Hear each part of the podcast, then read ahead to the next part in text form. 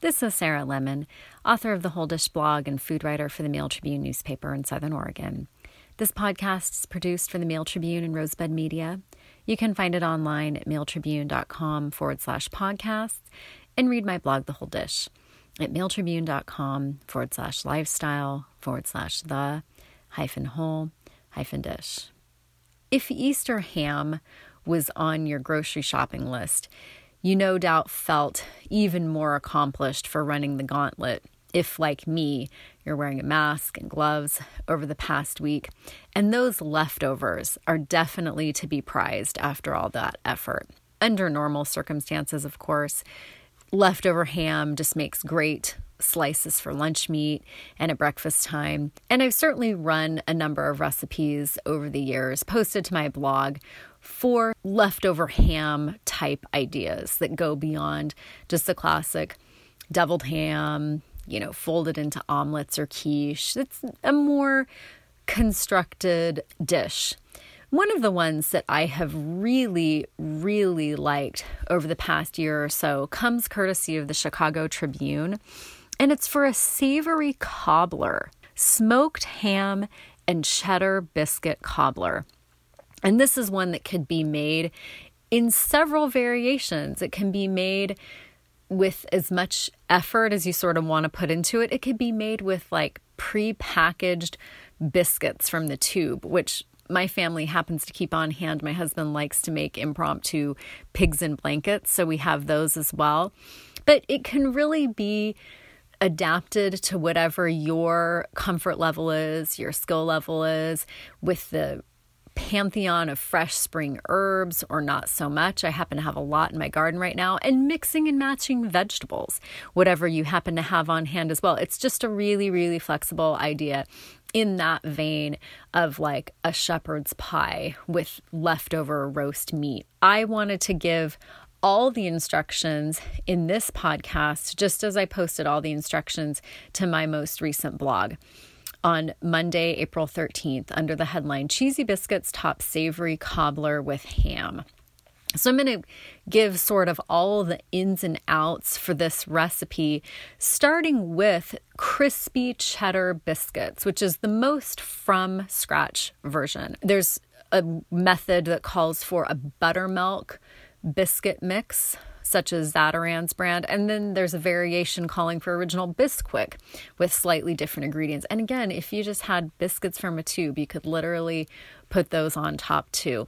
But these crispy cheddar biscuits would be absolutely lovely on their own with a ham slice in between, a fried egg, absolutely delicious breakfast item biscuit sandwich. And that starts with two and a half cups flour two cups shredded sharp cheddar, which is about five ounces, a tablespoon baking powder, a teaspoon sugar, a half teaspoon salt, one to two tablespoons chopped fresh dill. I also think chives would be really, really lovely in this. I don't have fresh dill right now outside in my herb pots, but I do have fresh chives, or one teaspoon dill seed. That's optional one and a quarter cups non fat plain Greek yogurt, which is about nine ounces, and a half cup skim milk. If you have buttermilk on hand, which I do often, you can substitute one and a half cups buttermilk for the quantity of Greek yogurt and skim milk.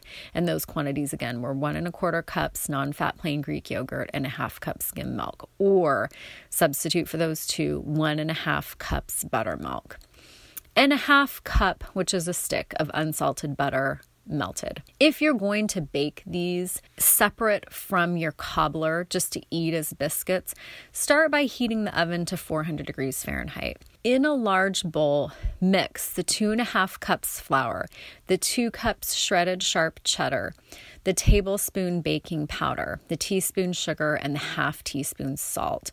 Spoon in the dill if you're using that or other herb the one and a quarter cups non fat plain Greek yogurt, and the half cup milk, as well as the half cup melted butter. Spoon those things over the dry ingredients and then gently fold until everything is moistened and the mixture gathers into a soft dough. You don't want to over mix. Idea is to mix the dry ingredients, then spoon on the wet ingredients just moisten those all together. Using a floured quarter cup measuring cup, scoop out 12 portions of dough. Using floured hands, gently shape each portion into hockey pucks about two and a half inches in diameter and a half inch thick. Place those on a parchment lined baking sheet, spacing them 12 inches apart. Bake on the middle rack of a, the preheated oven, rotating the pan once until the biscuits are puffy, beautifully golden brown on top. That'll take about 30 to 40 minutes in the 400 degree oven. Cool on a wire rack and serve warm. That makes 12 medium sized biscuits. Again, absolutely delicious with leftover ham slice and a fried egg as a breakfast sandwich. That biscuit recipe also can be used to top the smoked ham and cheddar biscuit cobbler. The filling for that recipe calls for four cups, which is about a pound, of half inch diced cooked smoked ham. The recipe testers also recommend using smoked turkey as well. If you happen to have deli style smoked turkey, a larger chunk is nice, so you can cut it into cubes, but I mean, even you know, smoked turkey lunch meat would go well in this one. In addition, the filling calls for one and a half tablespoons unsalted butter, two small skinny carrots, peeled and thinly sliced, and that equals about a half cup. A half a small red onion that's been peeled and finely chopped, a cup of thinly sliced cremini mushrooms, a quarter cup finely diced fennel bulb or celery, two cloves garlic that have been peeled and crushed, a quarter cup dry white wine or white vermouth, a quarter cup flour, one cup low sodium chicken broth, a quarter cup heavy whipping cream, a half cup defrosted frozen shelled edamame or peas, two small scallions that have been trimmed and thinly sliced, two to three tablespoons chopped fresh parsley, a quarter teaspoon dried tarragon or rosemary. I have fresh right now in my garden, and if using fresh, you can increase the quantity of that because it won't be quite so flavorful as dried. An eighth teaspoon dried thyme, or again, use a quarter teaspoon fresh thyme, hot red pepper sauce to taste, and freshly ground black pepper to taste. That's a lot of ingredients, and really, this is very, very flexible. It doesn't have to include all of those. If you don't have carrots, you could substitute parsnips or turnips or something else, depending on what you have on hand. I've been keeping a lot of root vegetables on hand right now because they store really well, just so I can always have something in the refrigerator. You could use broccoli in this if you like that. I happen to really like ham and broccoli together, and particularly with cheddar cheese. You don't have to use dry white wine or white vermouth if you don't keep those on hand. You could even use a light beer for the deglazing liquid. You don't have to have low sodium chicken broth. I keep the chicken base in a jar in my refrigerator and just kind of mix that up as needed. Again, you also don't need to have whipping cream per se. This can be thickened without using whipping cream. You could use a lesser fat dairy product if you happen to have half and half on hand. Don't let not having one of these ingredients on hand keep you from trying this recipe, which is again a concept to make a creamy filling with vegetables and your leftover ham topped with these biscuits. For the biscuits, if you happen to have a buttermilk biscuit mix, it's going to call for one box, which is 11 ounces. There are several different brands, Zatarain's, again being one. Two cups, which is five ounces, shredded sharp cheddar, one cup milk, and one stick, which is a half cup unsalted butter, melted. If you have original Bisquick mix. You can use two and a quarter cups as well as the same quantity of cheese called for here, two cups shredded sharp cheddar, as well as two thirds cup milk. You do not need the melted butter if you have original Bisquick mix. To begin this recipe for smoked ham and cheddar biscuit cobbler, start by preheating the oven to 400 degrees Fahrenheit and generously butter a deep 9 by 9 inch baking dish, either metal, ceramic, or glass.